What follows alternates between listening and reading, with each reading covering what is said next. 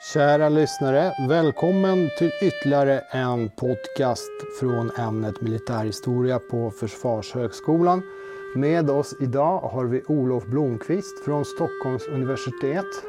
Han har författat en bok som heter I want to stay som handlar om krigsfångar under det stora nordiska kriget. Men den här boken, välkommen för övrigt Olof. Tack så jättemycket, kul att vara här.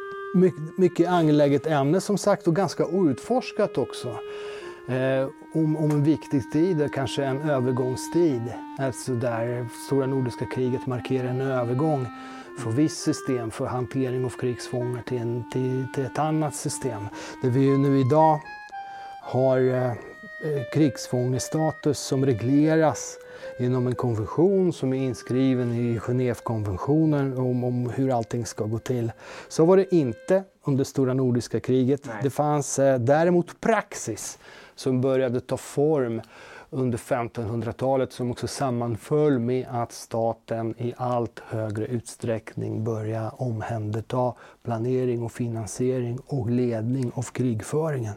Så förklara gärna för oss inledningsvis hur krigsfångarna behandlades och hanterades under stora nordiska kriget. Ja, jag tänker att man, man måste nog, för att förstå det så tänker jag att måste, man gå, måste vi gå tillbaka lite först eh, i tiden eh, till liksom perioden, det, det, liksom det tillstånd som har rått före den här perioden. Eh, så vi har ju då under, ja, men under medeltiden till exempel eh, så är det ju väldigt, det, det, praxis då är att krigsfångar är egentligen privat egendom, alltså privat krigsbyte ehm, för den, den soldat eller den riddare som tar en annan riddare till fånga, för det är ju framförallt riddare man är intresserad av eh, i den tidens krigsföring. Liksom, fotfolket, de, eh, de ger man tusan i för det mesta. Ehm, utan Eh, man har då ett, man har, det är ett väldigt så etablerat system i, i, med, i det medeltida Europa där eh, tillfångatagna riddare förväntas betala en lösensumma för att bli frisläppta och då, det är då en lösensumma direkt till den enskilde krigare eller annan, den andra riddaren som har tagit dem till fånga. Så det är en personlig ekonomisk transaktion. Eh, och det är, lätt att, det är lätt att glömma bort vilken central roll det spelar för den medeltida krigsföringen. Att det är ett väldigt, väldigt starkt, en väldigt stark drivkraft för deltagarna. Möjligheten att ta en värdefull fånge och, och genom det i ett slag bli en väldigt förmögen person. Eh, om man lyckas få ut den där eftertraktade lösensumman. Eh, vad som händer från och med kanske då ja, från och med slutet av 1400-talet och eh, men det verkligen tar fart under 1500-talet och, eh, och sen framåt är att staten, den alltså framväxande tidemoderna staten gör allt större ans, makt, anspråk på, på krigsfångar. Eh, dels som, som du nämnde, alltså staten statens eh, direkta involvering i krigsföringens alla aspekter ökar ju dramatiskt under den här tiden med eh, ja, etableringen av de här så kallade eh, fiscal military states, ett begrepp man, man slänger sig med i, i, eh, i forskningen. Då. Alltså att, skattestater, alltså stater vars främsta egentliga funktion är att mobilisera mänskliga och ekonomiska resurser för att kunna föra krig. Eh, och som en del i det här så nedmonterar man successivt, ehm, eller så staten flyttar successivt fram sina positioner också vad det gäller krigsfångar och behandlingen av krigsfångar. Så att de här krigsfångarna går från, från att vara privat byte till att mer och mer betraktas som statsegendom. Eh, det är väl liksom den första utvecklingen eh, som sker här. En annan väldigt viktig eh, det, eh, viktig eh, aspekt här, det är ju samtidigt att i och med hela den här utvecklingen så växer ju också både arméerna och krigen i, i skala. Eh, man, pratar ju om att arméerna alltså 10-20 dubblas i storlek under, eh, ja det är väl 100-150 år. Eh, vilket ju naturligtvis också innebär att antalet krigsfångar ökar dramatiskt. Så att å ena sidan så har vi då en stat som reser allt större anspråk på krigsfångar eh, och på att eh, ha liksom auktoritet över krigsfångenskapen och att definiera krigsfångenskapen. Å andra sidan det faktumet att antalet krigsfångar ökar dramatiskt. Eh, så att det, det frågan om hur, vad man ska göra med krigsfångar, hur man ska hantera dem, ligger ganska högt på dagordningen för dåtidens stater. Eh, och då har vi, ja, du frågar ju då, ja, men hur, hur behandlar man de här krigsfångarna då? Ja, å ena sidan då så har vi, eh, så finns det, vad ska jag säga, det finns etablerade vedertagna normer, kulturella normer för hur man bedriver krig i Europa vid den här tiden. Ehm, vilket ja, exempelvis eh, innefattar sådana saker som att ja, men en, fiende som, en fiende som ger sig, en fiende som kapitulerar ska också få behålla livet. Ehm, så att på, det, på, en, på den nivån då har vi, det finns, så har vi kulturella normer. Eh, men vad som tillkommer då från och med det sena 1500-talet är, eh, är ett, system, ett, eh, ett, ett, system av bilaterala avtal som kallas för karteller. Där ja, olika krigförande stater helt enkelt kommer överens och sätter på papper hur behandlar vi krigsfångar. Eh, och mera specifikt då så vad de här kartellerna avhandlar är hur man utväxlar krigsfångar. Så alltså, när man ska göra det, hur det ska gå till, Ehm, vilka krigsfångar som kan utvecklas, eh, utväxlas mot, mot vilka andra fångar. Ehm, och, så vad man skulle kunna se, om, om vi ser liksom krigsfångenskapens historia ur ett längre perspektiv, vad som händer under eh, 15, 16, 1700-talet är att vi ser, man kan se, man ser fra, vi ser framväxten av ja, men krigsfång, krigsfången som um, ja, men krigsfången, krigsfången som modernt koncept. Krigsfången som en, som en egen kategori. Eh, som, ja, som är någonting annat än en gisslan till exempel. Eller, eh, eller en slav för den delen. Um, så det, där har vi, det är en väldigt så viktig förändring som sker under den här perioden. Du skriver att omhändertagandet av krigsfångarna närmast delegerades till lokala aktörer. Samtidigt som staten hade anspråk på hur krigsfångar skulle hanteras så mm. kunde inte staten hantera krigsfångarna. Liksom den ideala situationen var att man tog och så införlivade man så många som möjligt in i den egna hären så att de kunde återanvändas. Eh, rimligen, som säg i Sveriges fall, där man har ett par fronter, då kan man ju bara flytta dem till, till en annan del av, av krigsteatern. Mm. Eh, där de inte kommer möta egna trupper. Eh, till exempel. Eh, och, och, så kan de fortsätta. Men det är inte alltid det kunde gå till på det viset. Nej, nej precis. Um, och här kommer vi till Um, precis, alltså det, det, är precis som du säger och, och det, är ju, det är ju en väldigt eh, allmängiltig observation vad det gäller den tidigmoderna staten. Eh, att vi har, vi, har en, vi har stater med väldigt stora maktanspråk. Väldigt stora teoretiska maktanspråk. Eh, alltså vi har enväldiga kungar som eh, då återigen, åtminstone i teorin, är eh, den allra yttersta politiska auktoriteten näst Gud. Eh, men det här står i ganska väldigt bjärt kontrast hela tiden mot statens egentliga förmåga. Där som aldrig någonsin kan leva upp till de här väldigt eh, högt eh, högflygande, eh, högflygande anspråken på auktoritet. Ehm, och för, för, för, att komma in på det här, det här du sa om att, um, om att vär, värva krigsfångar i den, egna, i den egna armén. Där har vi också en väldigt, um, väldigt så viktig förändring som sker egentligen så under perioden, alltså från kanske slutet av 30-åriga kriget och sen vidare liksom över 1700-talet. Eh, eh, att krigsfångar eh, i allt ja, krigsfångar i allt högre grad börjar interneras. För precis som du sa Piotr, så um, under 30-åriga kriget till exempel så är standardpraxis när man tar krigsfångar, Eh, det är att man låter dem byta sida.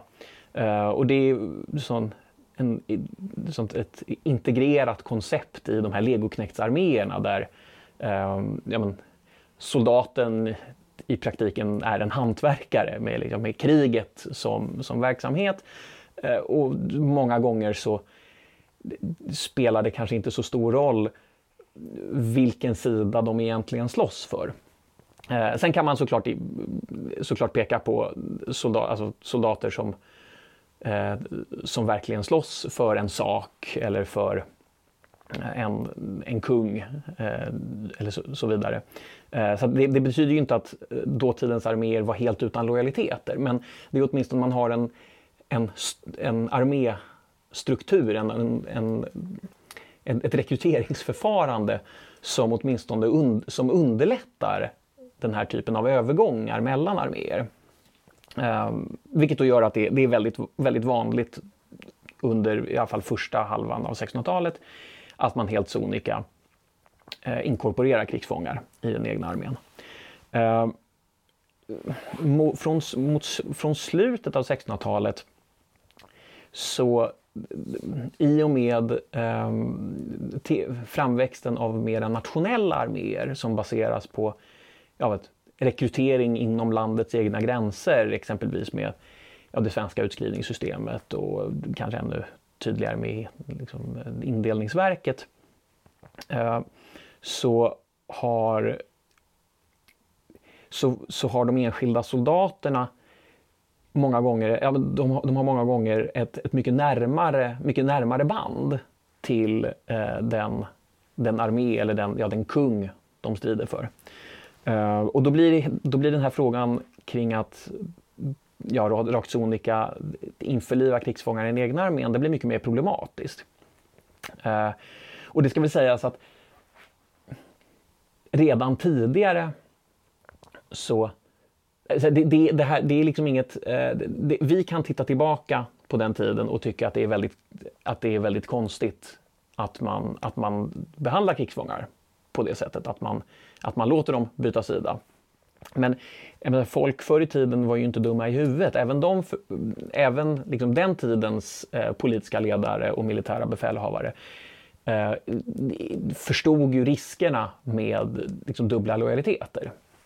Eh, det, det, kan vi ju liksom, kan vi inte betvivla.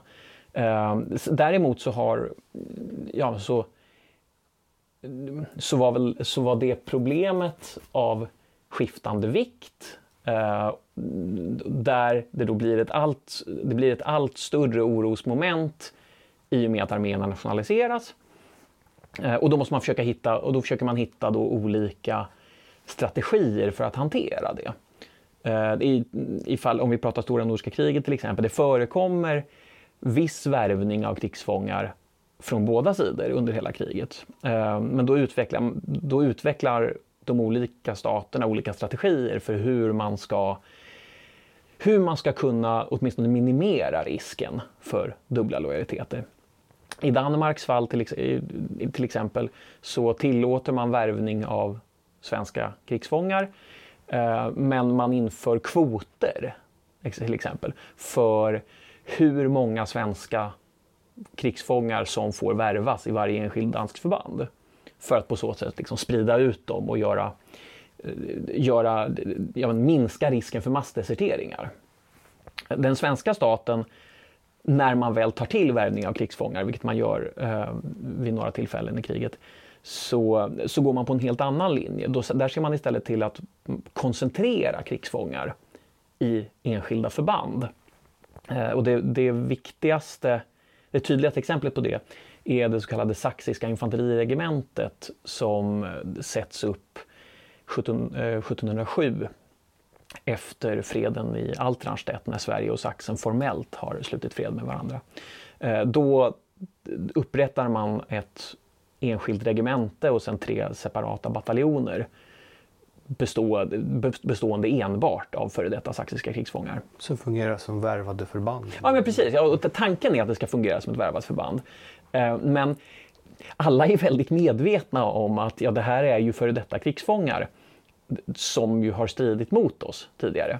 Så man är, det, det är väldigt uppenbart att både liksom myndigheterna i Stockholm men också regementets egna officerare eh, försöker hitta, får hitta olika strategier för ja, men hur minimerar vi risken för att hela det här regementet bara deserterar.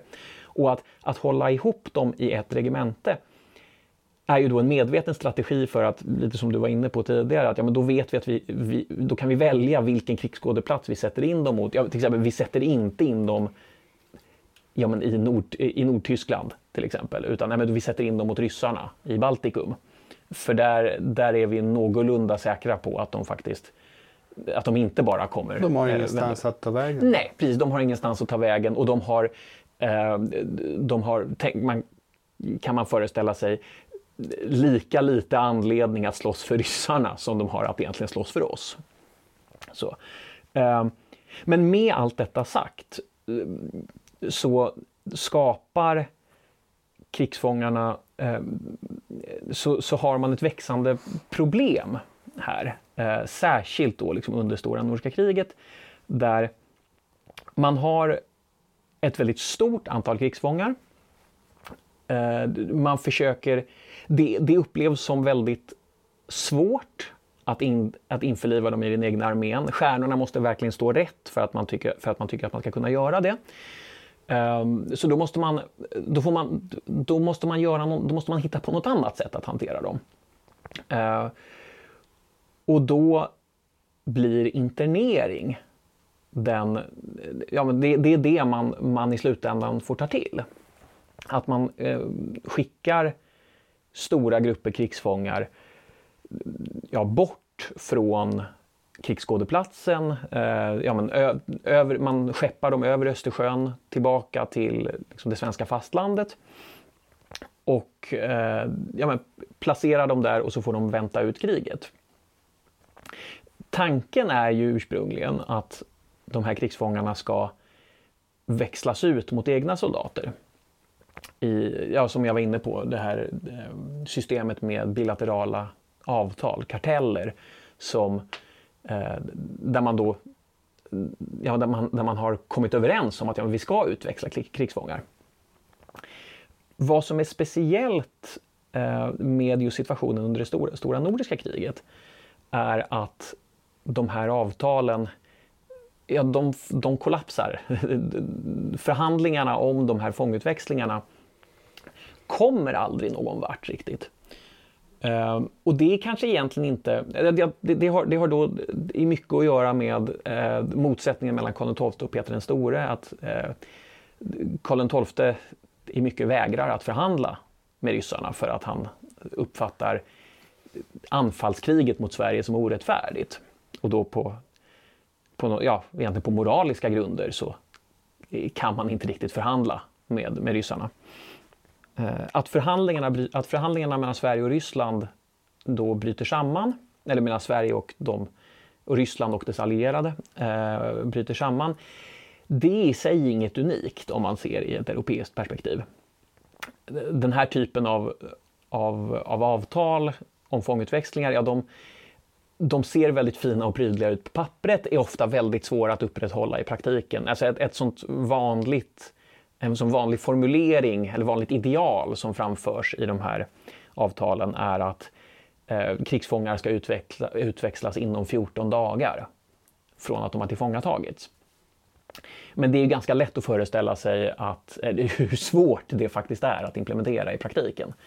Eh, så ganska ofta så eh, ja, det, det, finns väldigt mycket friktion helt enkelt i, i att upprätthålla den här typen av, av avtal. Um, vilket inte minst eh, uppstår genom att båda sidor naturligtvis försöker utnyttja avtalet till sin egen fördel. Att ja, man, man utväxlar krigsfångar som, eh, som, som inte är fysiskt kapabla till att göra krigstjänst längre exempelvis. Eh, man undanhåller vissa grupper krigsfångar från utväxling för att man upp, om man upplever att de är en för stor tillgång för motståndarsidan. Mer avancerade grupper, alltså officerare, ja, precis. Art artillerister? Ja, precis. I, om, om, om vi talar specifikt i, i, i, i fallet Stora Nordiska kriget, så svenska kronan eh, har, en, har en väldigt tydlig policy med att vi utväxlar inte artillerister. Eh, eftersom att det, ja, det är den mest eh, välutbildade eh, grenen inom åtminstone landarmén. Eh, och därför naturligtvis också svårast att ersätta för fienden. Men det finns även andra eh, militära kategorier som man, kan, som man av olika anledningar kan bestämma sig för att de utväxlar vi inte. Eh, så att, att eh, utvecklingsförhandlingarna mellan Sverige och Ryssland och dess allierade, eh, att de faller ihop, eh, det är i sig inte konstigt i en europeisk jämförelse.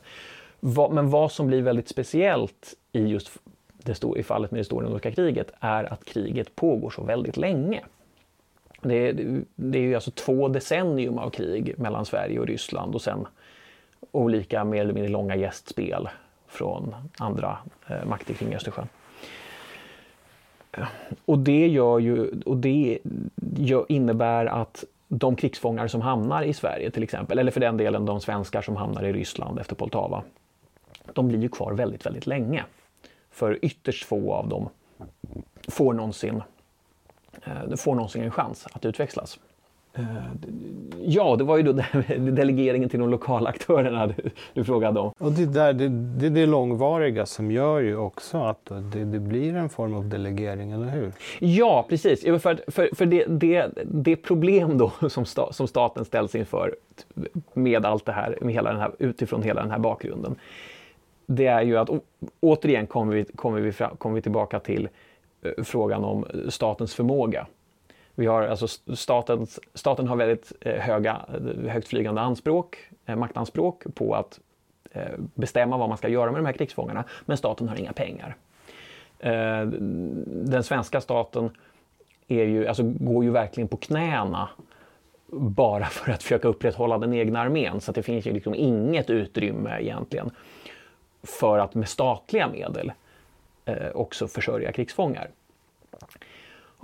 Och då tillgriper man eh, den, den enda lösning man kan, man kan se i den situationen och den lösningen som staten brukar tillta eh, för att lösa olika, olika typer av kostnader som man själv inte kan stå för. Och det är att man delegerar de kostnaderna till enskilda lokalsamhällen. Eh, och egentligen då precis på samma sätt som man brukar göra med egen militär som, eh, när man, som brukar inkvarteras i, ja, i, i städer, i privatpersoners egna hem. Egentligen på samma sätt gör man då med krigsfångarna att ja, vi, vi placerar dem i, man, staten placerar dem i enskilda lokalsamhällen och loka, den lokala magistraten, alltså motsvarande kommunfullmäktige ungefär, får får i uppgift att administrera krigsfångenskapen. Eh, lösa, lösa frågor som ja, men, ordna bostad, eh, försörjning, övervakning av fångarna. Eh, och i och med det så, så delegeras det här, det här ansvaret för krigsfångarna, ja, det är först och främst då, och ner på kommunnivå om man säger så. Men men därifrån vidare ner till privatpersoner egentligen som, eh, som var och en då liksom blir, eh, får aktivt delta i att upprätthålla krigsfångenskapen. Och du studerar, här ska jag tillägga att du gör nedslag tre städer i tre olika stater. Det är Uppsala ja. i Sverige, det är Århus i Danmark ja, precis. och Torgau i Sachsen. Ja. Eh, för att, för att ge en, en eh, tämligen god bild av hanteringen av krigsfångar i, i dessa tre stater eh, under vår period. På vad sätt kan du säga att hanteringen av krigsfångar skilde sig mellan stater? Om alls? Och hur såg relationen ut mellan staten och de lokala aktörerna ut? Jag märker att det är en fråga som innehåller två frågor. Så låt oss börja med staterna. Men de hänger väldigt väl ihop, skulle jag säga. Ja, um, ja men precis. Uh, hur, hur behandlingen av krigsfångarna skiljer sig mellan stater. Om vi, tittar, nu, om vi tittar då på just de tre stater som, som min studie berör, då, alltså Sverige, Danmark och Sachsen, så eh, är det väldigt, så är det väldigt tydligt att Ehm, Ehm, ja, det är egentligen väldigt liten skillnad där i, i vad de här, de här staterna försöker, försöker uppnå. Ehm, de, de har en väldigt likartad syn på vad de här krigsfångarna är och vad man ska göra med dem. Ehm, det, och, det, och, där kan man väl säga att alltså, staten har väl egentligen två huvudsakliga prioriteringar i liksom, hanteringen av de här krigsfångarna. Å ena, å ena sidan har vi det faktum att krigsfångarna ska överleva. Det är det första och viktigaste. Eh, för att de här krigsfångarna, de är en resurs, en politisk och militär resurs som, som man vill få utdelning av. Helt enkelt. Alltså an, antingen att man down the line kan någon gång utväxla dem mot egna soldater.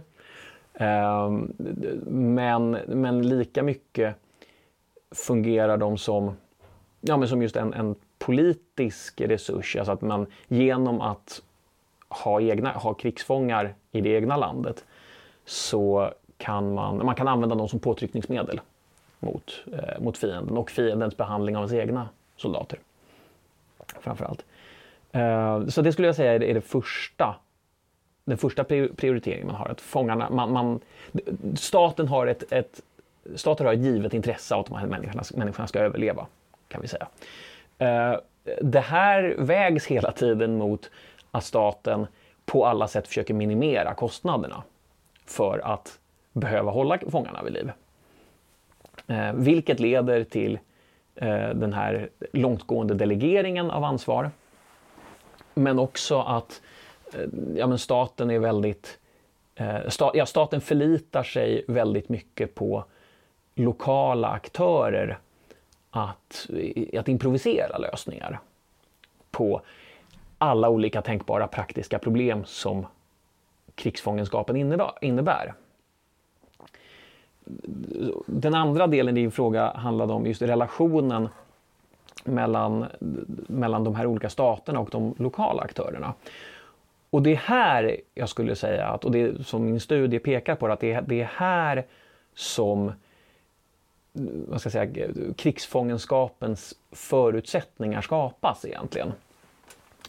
Eh, det, det, det, handlar i grund och botten om om just statens, eh, statens anspråk på lokala resurser och hur långt man kan dra det.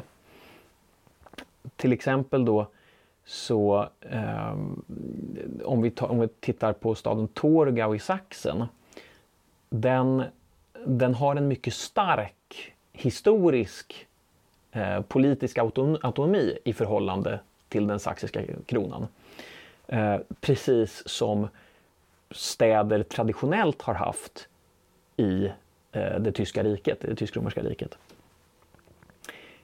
I jämförelse med, med eh, Århus och Uppsala i Danmark och Sverige så Ehm, så har vi städer som är väldigt, väldigt svaga gentemot kronan.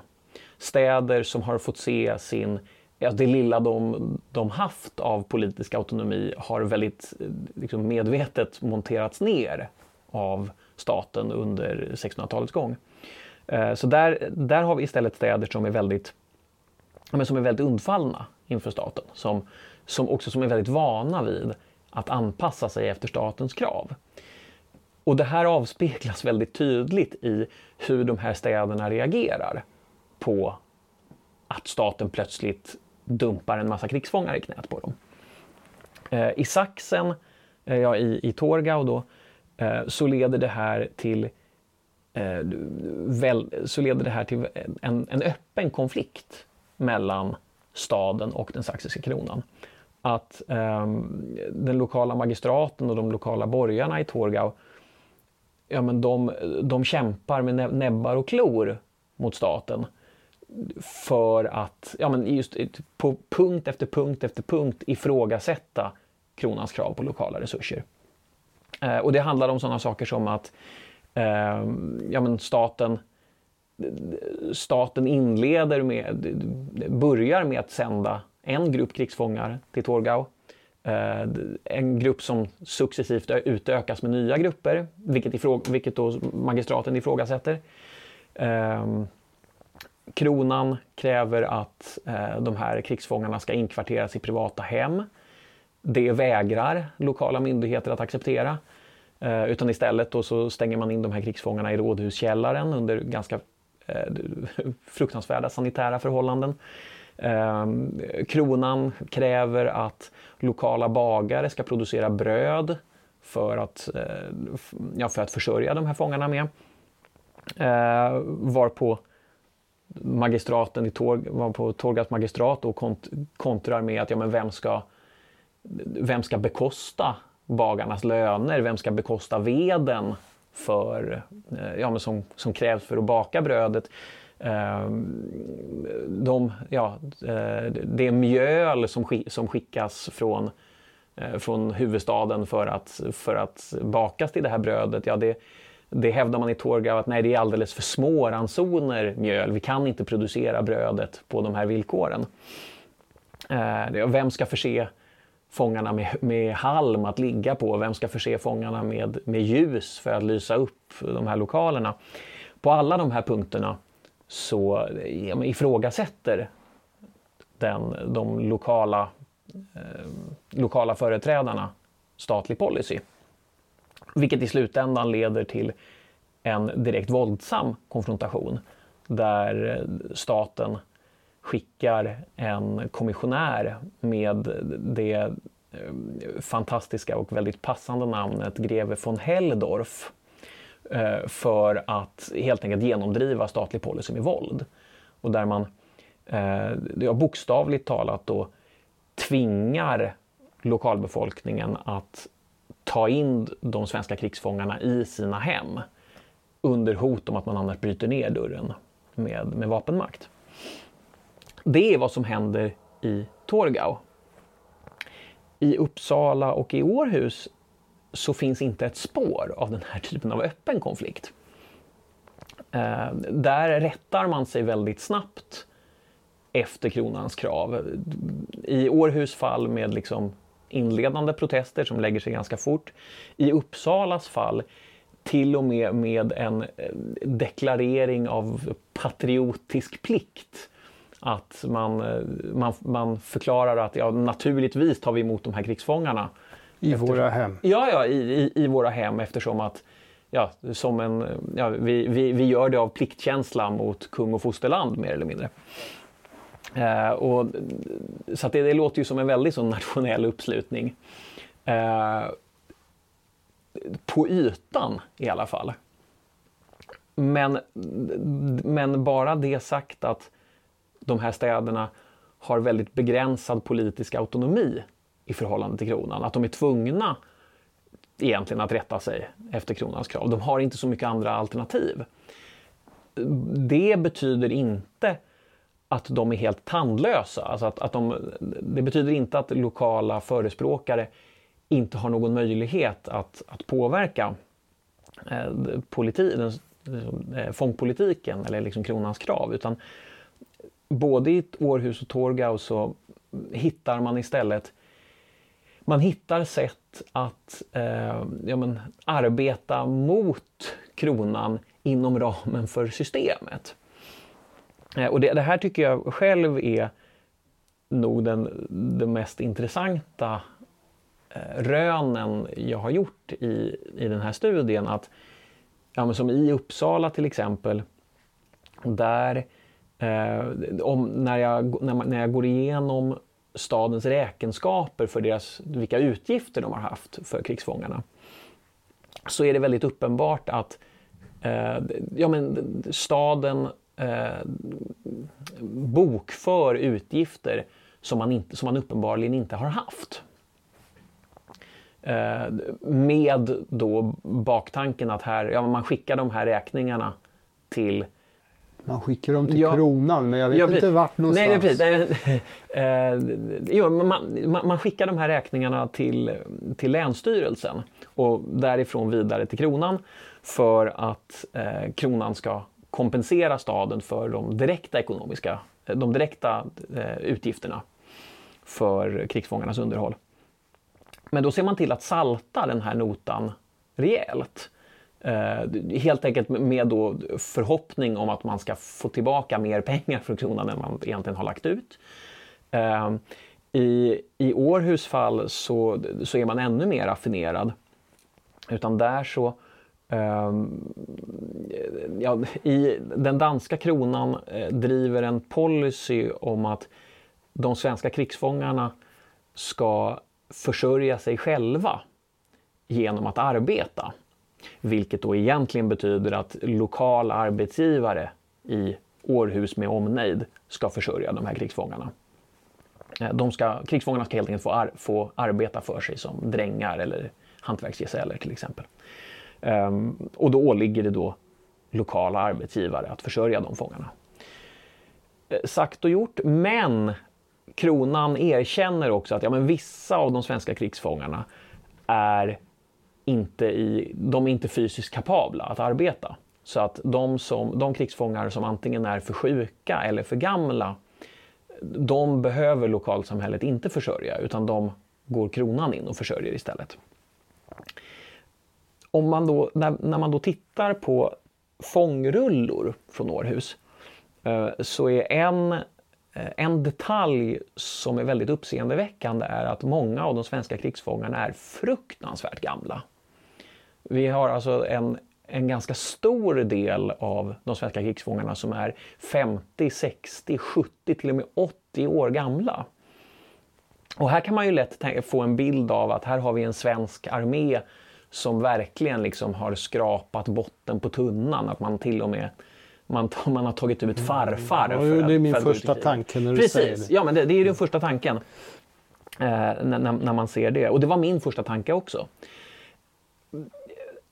det, det kan man börja ifrågasätta när man, eh, när man tittar på flera sådana här fångrullor efter varandra och börjar jämföra vilka åldrar som anges för de här enskilda, för enskilda krigsfångar. Då det visar sig att flera av de här krigsfångarna inte bara är väldigt gamla utan de åldras också med en skrämmande hastighet. Att eh, flera av de här krigsfångarna som redan betraktas, eh, som redan då är uppskrivna som väldigt gamla när de, när de kommer till staden. Eh, de, de åldras med liksom tio år på tre. Så att en, en krigsfånge som år 1715 eh, kan, kan stå angiven som att ja, han, är, han är 65 år gammal. Han är 80 år gammal tre år senare. Och det här, eh, det här visar tydliga tecken på väldigt medveten manipulation.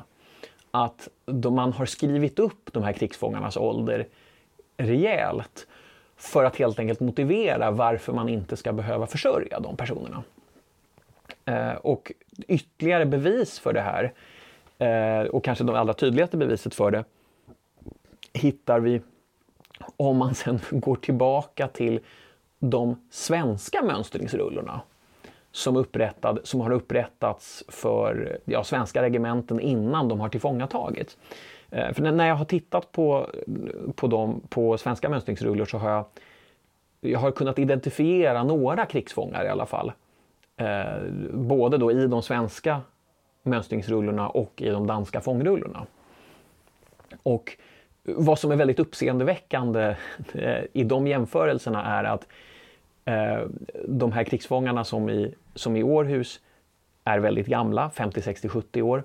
Eh, I de svenska, i, i de svenska mönstringsrullorna så, så anges flera av dem inte vara äldre än 30 år. Så att eh, här har vi, liksom, vi, vi, har, vi har en diff på kanske 30, på att man har liksom lagt på 30 år på enskilda soldaters angivna ålder. Snabb nedbrytning då? Ja, precis. Man kan säga snabb nedbrytning. Men, det, men jag skulle också säga att det här är, ett, det är precis lite som i fallet med Uppsala så, här, så är det här exempel på väldigt raffinerade bidragsbrott egentligen. Alltså hur de här eh, ja, men hur de lokala företrädarna för, för, sta, för, för stadsstyret, de som, de som är satta att lösa, de, alltså, organisera krigsfångenskapen i praktiken på, på marken så att säga. Eh, hur de hittar strategier för att försöka lämpa tillbaka i alla fall delar av försörjningsbördan för de här krigsfångarna tillbaka på kronan. Då har du varit inne lite på hur de ackommoderas i de mm. tre, i de tre städerna. Eh, och även så behandlingen av fångarna. Eh, i den mån den skilde sig åt. Ehm, jag kan tänka mig också, innan jag går in på vår, vår sista femte mm. fråga, att eh, rådde det ändå inte mansbrist så att de här Absolut. fångarna egentligen kunde utnyttjas utan att det och faktiskt generera vinst då för, för ja, ekonomisk vinst för lokalsamhället med tanke på hur säg, åtminstone Sverige var barskrapat på Ja men ja, verkligen. Ja men verkligen. Och det, det här är ju, det här, det här, tycker jag också det, det, är en så väldigt, det är en väldigt viktig kontext kring ja, men vilken, liksom, vilka förutsättningar de här krigsfångarna har i lokalsamhället och vad, vad det är som ja, bestämmer fångenskapens villkor. Det är att eh, Eh, i och med att staten delegerar organiseringen av krigsfångenskapen till lokal nivå, då blir det, då blir det också i mycket lokala problemformuleringar och liksom de utmaningar som lokalsamhället står inför. Det är, det är det som många gånger sätter ramarna för hur fångarna behandlas. Och inte minst ska vi säga för vilken relation lokalbefolkningen får till de här enskilda krigsfångarna. Eh, och som du säger här, alltså mansbristen, mansunderskottet i Sverige men, men också i Danmark eh, är en, väl, är en väldigt viktig kontext här.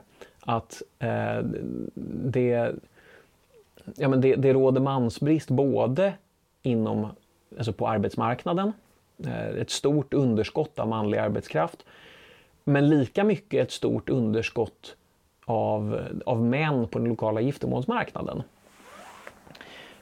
Och, här, och i just det fallet tänker jag att det, det är, det är viktigt att liksom komma ihåg ja, inte bara liksom vilken betydelse äktenskap har för säga, samhällets reproduktion.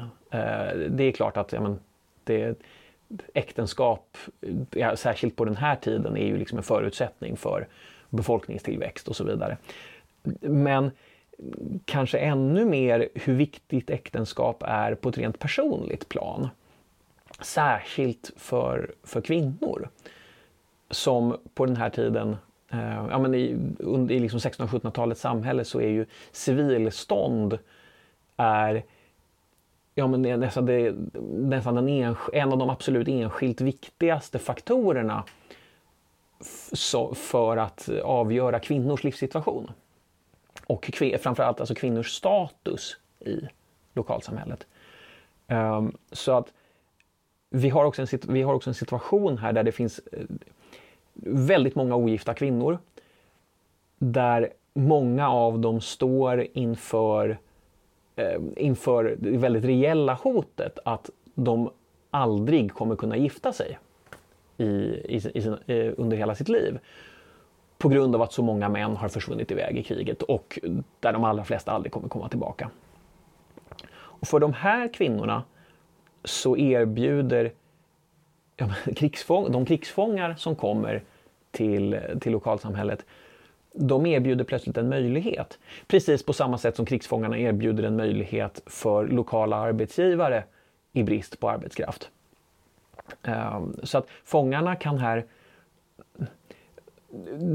å ena sidan som, som, jag, som jag sa tidigare, å ena sidan så är de här fångarna på många sätt, men de, på många sätt är de ju ett hot mot lokalsamhället. De är ett hot, inte så mycket ett fysiskt hot, eh, alltså ett, inte så mycket ett hot om våld, som ett hot mot, eh, mot lokalsamhällets resurser, eh, mot lokalsamhällets eh, politiska in, eh, integritet i, i fallet med Torgau.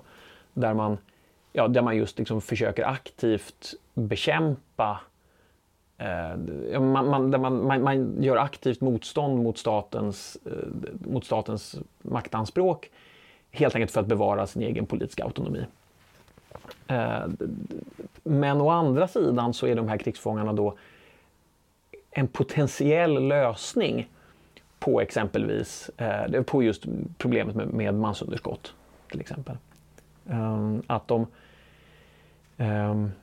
de blir ett substitut för de män som har liksom försvunnit från lokalsamhället till följd av den militära mobiliseringen. Och det här, det här, säger också, det här sägs rakt ut eh, av, av staten, då, både i, i, Sverige och Danmark, då, där man, eh, man, försöker, man erbjuder uttryckligen krigsfångarna till lokalsamhället som en kompensation för de militära utskrivningarna. Och man kan säga att i, i särskilt i fallet med krigsfångarna i, i, Sverige och då i Uppsala där jag studerat eh, så eh, blir de här krigsfångarna också väldigt, eh, de är väldigt Eh, eftertraktade av lokala arbetsgivare eftersom att de, de erbjuder inte bara arbetskraft utan också kvalificerad arbetskraft.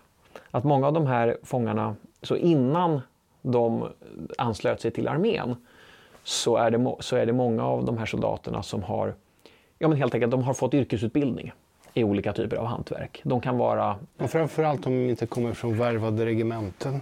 Nej, men... där som kriget som ja, hantverk. De kommer ju från verkliga livet så att säga. Ja. Ja men, ja men precis. Eh, och det är särskilt tydligt skulle jag säga då i, i den saxiska armén. Som, eh, som använder sig av ett, ja, men ett utskrivnings förfarande som är ganska likt det som har praktiserats i Sverige. Um, så att vi, vi har helt enkelt här, inte bara det då att det kommer manlig arbetskraft utan kommer manlig kvalificerad arbetskraft. Alltså det kommer ehm, det är skomakare, det är vävare, det är eh, hattmakare, handskmakare, massa olika typer av, uh, ja, av, hantver av hantverkare helt enkelt. Som den eh, lokala ekonomin formligen skriker efter.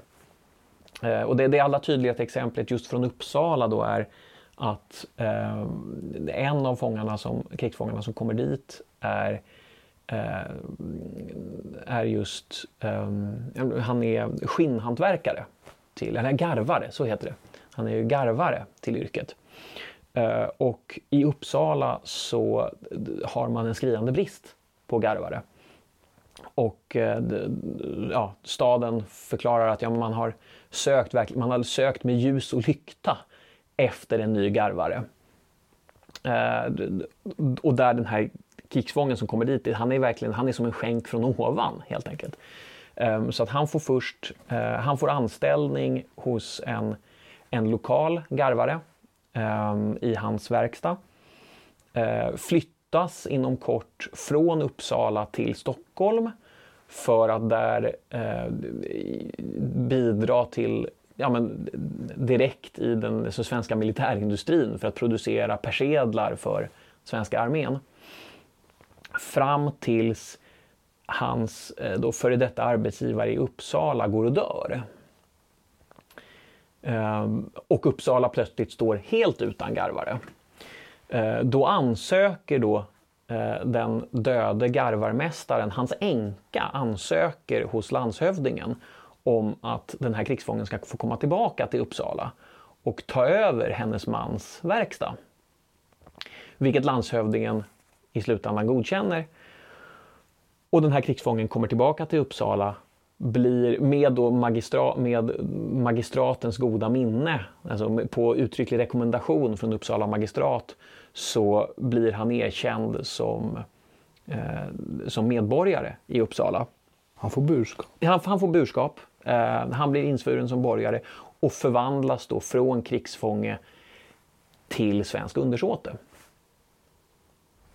Ett tidigt exempel på integration genom arbete. Ja men, ver ja, men verkligen. verkligen. Eh, jo, men jag tänkte på du har pratat om specialiserade arbetskraften, alltså om de möjligheter som många av krigsfångarna kunde erbjuda lokalsamhället i form just av uh, sina kunskaper, yrkeskunskaper rättare sagt. Men jag vill gå tillbaka till de privata relationerna, alltså mm. potentiella giftermål mellan eh, krigsfångar eller före detta krigsfångar och kvinnor från lokalsamhället. Alltså från, från tidigt moderna samhällets perspektiv så fanns det ju risker där. För det första tro, var alla mm. verkligen protestanter och goda i tron? För det andra risk för dubbelgifte och därmed hor, åtminstone ja. enkelt hor va? Från, från mannens sida. Absolut. Hur löste man de problemen? Eh, ja, eh, det här med, eh, med, med konfession, med, med den, den, religiösa frågan, den är ju såklart jätteviktig. Och där kan man väl se, om vi just om vi ska prata om vad som vad som liksom definierar, vad som, vad som bestämmer eh, förutsättningarna för eh, mötet mellan krigsfångarna och lokalsamhället. Där är ju konfessionen central. Att eh, de krigsfångar som är lutheraner, eftersom vi, om vi pratar både Sverige, Danmark och Sachsen. Lyckligtvis i det här sammanhanget. Då. Ja, men precis. De, de, de är ju det är lutherska liksom, lokalsamhällen allihopa. Um, och där, så do, de krigsfångar som, som då också är lutheraner, ja de, har, de kan väldigt lätt liksom, integreras i de här samhällena. Uh, de har i alla fall uh, de, de, har liksom, de uppnår ganska lätt ett, uh, någon slags miniminivå av tillhörighet i de här, i de här städerna. Medan då å andra sidan Eh, katoliker eller framförallt då ryssar, eh, ryssortodoxa krigsfångar. De är, liksom, de är per definition utestängda från den lokala gemenskapen. Det betyder inte att de inte kan umgås med, eh, med lokalbefolkningen.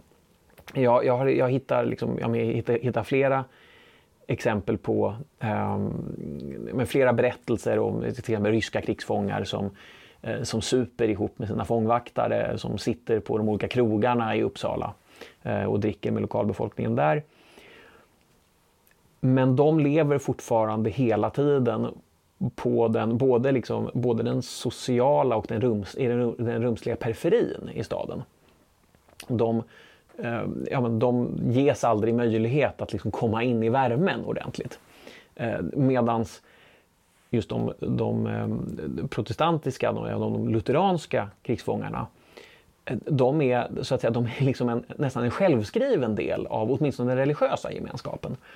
Eh, att de, det förväntas till exempel, så vitt jag kan se i alla fall, eh, så förväntas det att de här krigsfångarna går i kyrkan. till exempel. Att de är en del av församlingen. Eh, svenska präster håller husförhör med krigsfångarna för att, för att se att de verkligen kan Luthers, eh, Luthers katekes och så vidare. Precis som man gör med, eh, liksom, med alla andra församlingsmedlemmar. Nattvarden vid välvalda tillfällen Ja, nej, men precis, ja. precis. Och det här, är ju, det här kan, ty kan ju tyckas märkligt ur ett modernt perspektiv. Um, eftersom att här har vi ju människor som, som, ändå, som ändå kommer, som ju kommer utifrån. Liksom, och som, uh, definition, som liksom definitionsmässigt har identifierats som fiender, för det är ju det krigsfånge, en krigsfånge ändå är.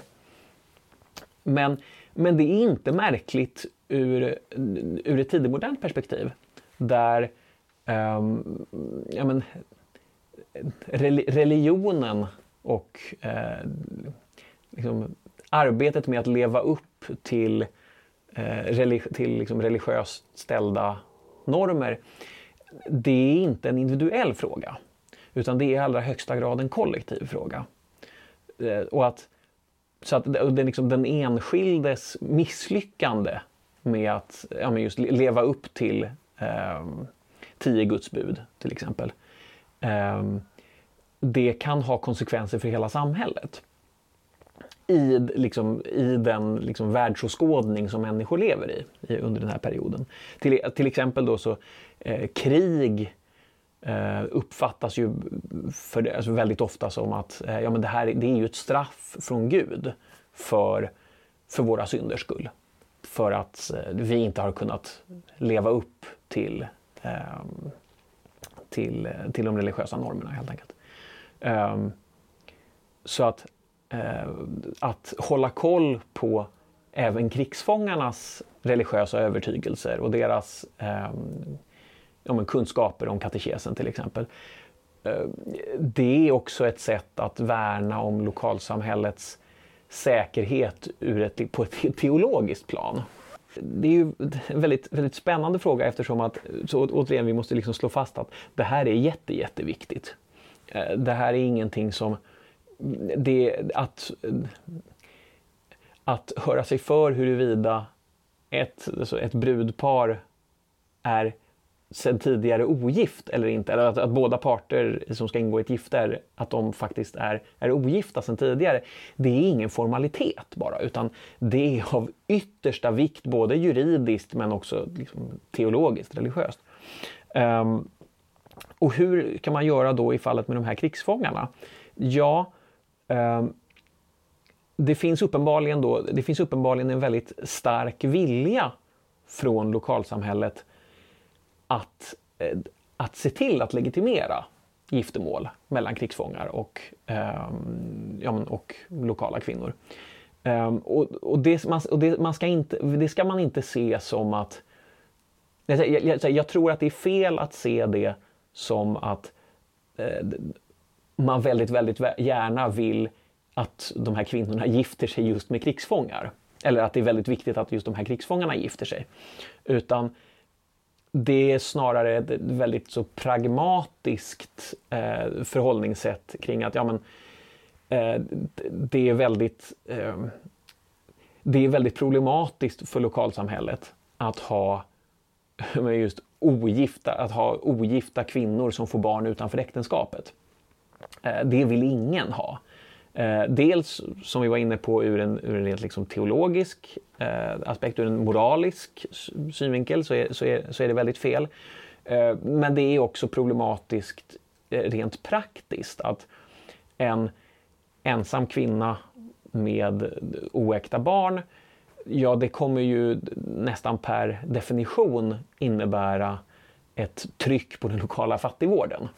Eftersom ja, men en, en, en ensam kvinna kommer inte ha möjlighet att försörja barn eh, för, egen, för egen maskin. Eh, och det kommer då, ja det är ju i förlängningen ett ytterligare ett, eh, en, ekono, en ekonomisk börda för lokalsamhället. Och då är eh, ja, men, möjligheten att de här kvinnorna istället då gifter sig med krigsfångar eh, ja, det är en väldigt praktisk lösning på, på problemet. Och då landar vi då i problemet att ja, men hur, legitimerar vi de här äktenskapen? Hur försäkrar vi oss om att krigsfången i fråga är ogift?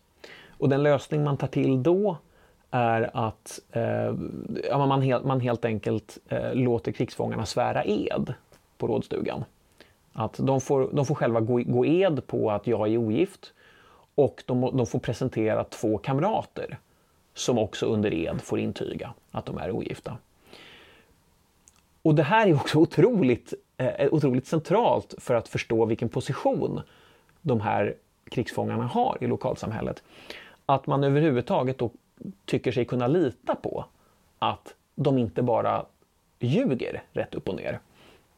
Säger någonting väldigt fundamentalt om att de, alltså just att, att de, ändå, ehm, um, åt, de ändå åtnjuter i alla fall en slags minimigrad av förtroende att eh, de krigsfångar som, som tillåts att svära ed, för det ska också tilläggas att det är inte alla krigsfångar som gör det, som, som, som, som ges rätten att svära ed. Men att de krigsfångar som, som får rätt att svära ed, de har uppenbarligen bevisat på olika sätt att de är tillräckligt trovärdiga helt enkelt för att man ska lita på att de står, att eh, de står vid sitt ord. att så, de... så utöver edgången och så vidare mm. så, så är det någonting som de bygger upp Ja, precis. Och det, här, och, och det är också ska säga, en, en, sån, en, en väldigt central slutsats också i avhandlingen att som, som du var inne, in, som du nämnde tidigare, att ja, vi har ju en ganska tydlig vi har en integrationsprocess här. Um, men den är i allra högsta grad individuell. Att eh, lokalsamhället, eh, ja, men det, under fångenskapens gång så skapar enskilda krigsfångar personliga relationer till sina arbetsgivare, till sina grannar, till, eh, ja, men, till stadens styre. Eh, och genom då sitt eh, dagliga liv i staden och genom sin dagliga interaktion med eh, lokalbefolkningen så får de ett rykte om sig som, ja men, eh, antingen då så är de eh, så visar de, sig, vis, visar de att de är, de är goda lutheraner som går i kyrkan eller att de är, att, att de är dåliga lutheraner eller eh, kanske inte lutheraner alls som, Eh, ja, men som inte kan leva upp till, eh, till de religiösa normerna. De, kan vara, de visar att de är, eh, att de är goda arbetare som, som, som lyder sina arbetsgivare eller så visar de att de, att de inte är det. Ehm, de, de visar att de är eh, att de är eh, lugn, lugna personer som liksom de, deeskalerar konflikter eller att de är bråkstakar och så vidare. Och så vidare. Eh, och alla de här karaktärsdragen ja, men, de, byggs, de bygger sedan upp en bild av enskilda krigsfångar som antingen då trovärdiga och ärliga personer. Eh, personer som går att lita på helt enkelt. Eller bara liksom jobbiga odågor som vi helst vill bli av med. Och det är i allra högsta grad då liksom en individuell process som då egentligen inte skiljer krigsfångarnas situation så väldigt mycket mot andra grupper migranter i de här städerna. Alltså för, att det, för det är också viktigt att komma ihåg att det här är, är städer som är väldigt, väldigt vana vid att ta emot personer och grupper som kommer utifrån. Det kan vara liksom, drängar, som, drängar och pigor som flyttar in från den omkringliggande landsbygden. Det kan vara eh, köpmän som kommer liksom, längre ifrån, det kan, längre ifrån. Det är soldater som under längre eller kortare tid inkvarteras i, i lokalsamhället. Um, så att de här de här städerna de är väldigt, väldigt vana vid att hantera människor som kommer utifrån. Och krigsfångar är på många sätt bara en annan grupp i raden av grupper som kommer till lokalsamhället utifrån. När man skalat av den här krigsfångestatusen mm. och kommit, kommit förbi det.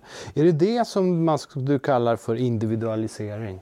Ja, precis. Ja, men i, Eh, I avhandlingen så, ja, men precis, I avhandlingen så, så beskriver jag det som att de här krigsfångarna individualiseras i lokalbefolkningens ögon. Um, vilket jag tänker, ju, särskilt då tänker jag ur ett modernt perspektiv så är det väldigt så alltså är det viktigt att, um, att se det. För att uh, just förstå ja, men, vad är en krigsfånge på den här tiden och hur skiljer det sig från vad en krigsfånge är idag.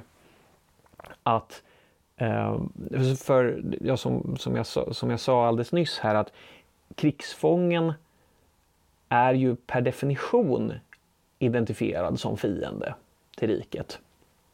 Det är det, är det som särskiljer krigsfången från liksom andra grupper utomstående som kommer till staden. Trots det så spelar den typen av kategorisering ganska liten roll på, eh, på det lokala planet. Utan eh, i staden och i liksom krigsfångarnas möte med lokalbefolkningen så är det mycket viktigare eh, alltså, ja, så, så, är det mycket viktigare eh, att den här krigsfången, eh, ja, då, då, är det mycket viktigare ifall den här krigsfången förmår att leva upp till lokala eh, till de liksom lokala sociala och kulturella normer för hur man ska hur man umgås med folk och hur man liksom beter sig i det vardagliga livet. Ehm, och där sker då ja, men just en successiv individualisering av, av de enskilda krigsfångarna där de, där de allt mindre ses som en ansiktslös massa krigsfångar. Utan istället ses som, ja men vi har Hans Christoffer Bettger och han, han, vet, han vet vi att ja, men han, han är en bra arbetare som, eh, ja, en, en bra arbetare och en väldigt så lugn och sansad familjefar. Eh, Medan å andra sidan så har vi, där har vi Konrad Bose. Han är en buse som aldrig går i kyrkan eh, och ja, eh, verkligen inte kan på något sätt sägas leva upp till lokala skötsamhetsnormer. Så det, det, handlar i princip också om hur man uppfattar ens anpassning till lokala förhållanden. Ja, precis. speglar sig i befolkningens ögon. Och slutligen så är det väl passande att avsluta med titeln I want to stay. Mm. Nu har jag opedagogiskt nog inte skrivit ner hela titeln. Ja, det blir I want to stay, local communities and prisoners of war at the dawn of the 18th century. Varav I want to stay. Ja. För krig tar ju slut och nord stora nordiska kriget tog ju slut till slut. Va? Eh, vad händer då vid krigsslutet? Vad kan du se i de här tre städerna? Ja, nu ska vi här specifikt prata om situationen i, eh, i Århus och Uppsala. I Torgau ser det väldigt annorlunda ut eh, av de skäl liksom har, som har anförts tidigare. Ehm, men eh, många av de här krigsfångarna stannar kvar. Helt enkelt. Och i, i fallet just med Uppsala, att det är ännu mer uppseendeväckande där tycker jag är att Ehm, många av krigsfångarna, åtminstone flera krigsfångar i Uppsala, som under krigets gång har lämnat staden och eh, har blivit då eh, under olika skeden av kriget eh, värvade in i den svenska armén. De återvänder till Uppsala efter kriget. Eh, och åtminstone så länge som jag har försökt följa, följa dem i materialet så är det många av dem då som stannar kvar. Um, och det här, eh, just, och just titeln då, I want to stay, um, kommer, kommer av ett, ett, citat egentligen från um, vad ska jag säga, en, en supplik som en enskild krigsfånge har, lämnad, som, som han lämnade in till Uppsala, råd, på Uppsala rådstuga år 1713. För till, eh, till, till, till kontexten där hör att år 1713 så ehm, så, så lutar det åt att eh, Sverige och Danmark äntligen ska lyckas komma överens om en fångutväxling. Och att eh, de danska krigsfångar som i det läget befinner sig i Uppsala, de kanske ska få åka tillbaka till Danmark. Då. Eh, i det läget så sammankallar magistraten i Uppsala alla, krigs, alla de danska krigsfångarna till rådstugan. För att, eh, för att rakt upp och ner fråga dem om de vill återvända till Danmark eller hellre stanna i Sverige. Och det, det fascinerande med det mötet är att en överväldigande majoritet av de danska krigsfångarna i Uppsala säger att de vill stanna i staden. Um, och lämnar då, blir då ombedda att lämna in skriftliga suppliker för att liksom, formellt bekräfta att de vill stanna i Sverige, att de vill bli undantagna den förestående utväxlingen. Det är inte bara för själva beviljandet utan man måste på något sätt presentera den danska sidan. Med... Ja, jag, jag, jag, tror att det fin, jag tror att det finns en sån baktanke här att vi ifall de frågar de så ska lever vi kunna... och frodas men Ja, och att, och att det här framförallt då är frivilligt. Liksom, ja, att vi, vi, det är ja. ingenting vi tvingar dem till. Och, och, samma sak kan man säga det sker även i Danmark, att många svenska soldater där eh, gifter sig med, med danska kvinnor, eh, bosätter sig i Danmark och väljer att stanna kvar där, även efter krigsslutet. Um, och att det här ska man ju då komma... Men det här ska man då, men jag tror inte man ska tänka sig det här som att, ja, men som de danska soldaterna i, i Uppsala. Det är nog knappast så att de upptäcker att Uppsala är en så mycket mer fantastisk plats än Danmark. Det, eller för den delen att de svenska krigsfångarna i Danmark tycker att det är så mycket mer fantastiskt i Danmark än det är i Sverige. Utan snarare skulle jag säga så handlar det om vilka möjligheter de här människorna har i sin fångenskap i Danmark eller Sverige mot att återvända till, eh, de, till, liksom, till hembygden istället. För att Eh, som, vi, som vi varit inne på, vi har ett mansunderskott, eh, ett underskott av arbetskraft och ett underskott av män på den lokala giftermålsmarknaden. Eh, samtidigt då så har vi män här som eh, har, de allra, allra flesta har blivit soldater i väldigt unga år. Eh, även de som tidigare har, någon slags, har fått någon slags yrkesutbildning.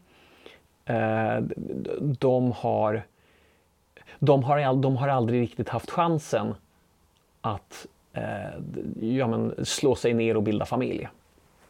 Eh, och med tanke på vad, vad vi vet eh, i forskningen i, störst, i allmänhet om soldater i tidig modern tid så, Ehm, så, kan man, så kan man slå fast, kan man anta att de allra flesta av de här eh, krigsfångarna kommer från väldigt fattiga förhållanden ursprungligen. Ehm, för, för sociala förhållanden som kanske, som kanske inte ens skulle, alltså där de kanske aldrig skulle haft möjlighet att gifta sig och bilda familj. Men i fångenskapen i Uppsala och i Århus eh, och i just den specifika situation de befinner sig så erbjuder, just, så erbjuder krigsfångenskapen ett en möjlighet, en, liksom en, en, plötsligt en, liksom en, dörr, en, en, en dörr som öppnar sig för liksom socialt avancemang. Att genom att gifta sig, genom att eh, få en en fast eh, anställning eh, i, i, ett hushåll, genom att kanske bilda ett eget hushåll och få eh, försörja, sig, försörja sig och sin familj själv, så mm, ja, det, det, det, erbjuder någon, det erbjuder de här krigsfångarna någonting som de kanske aldrig skulle kunnat uppnå hemma vid. I alla fall före kriget.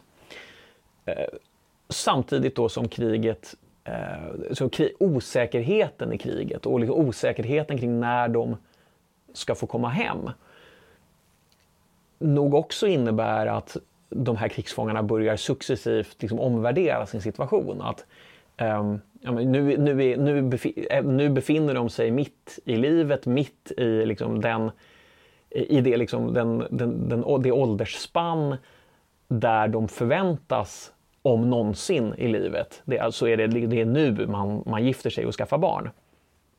Eh, och bildar ett eget hushåll, en egen familj. Och om de inte gör det nu under fångenskapen, ja då kanske de aldrig får chans att göra det.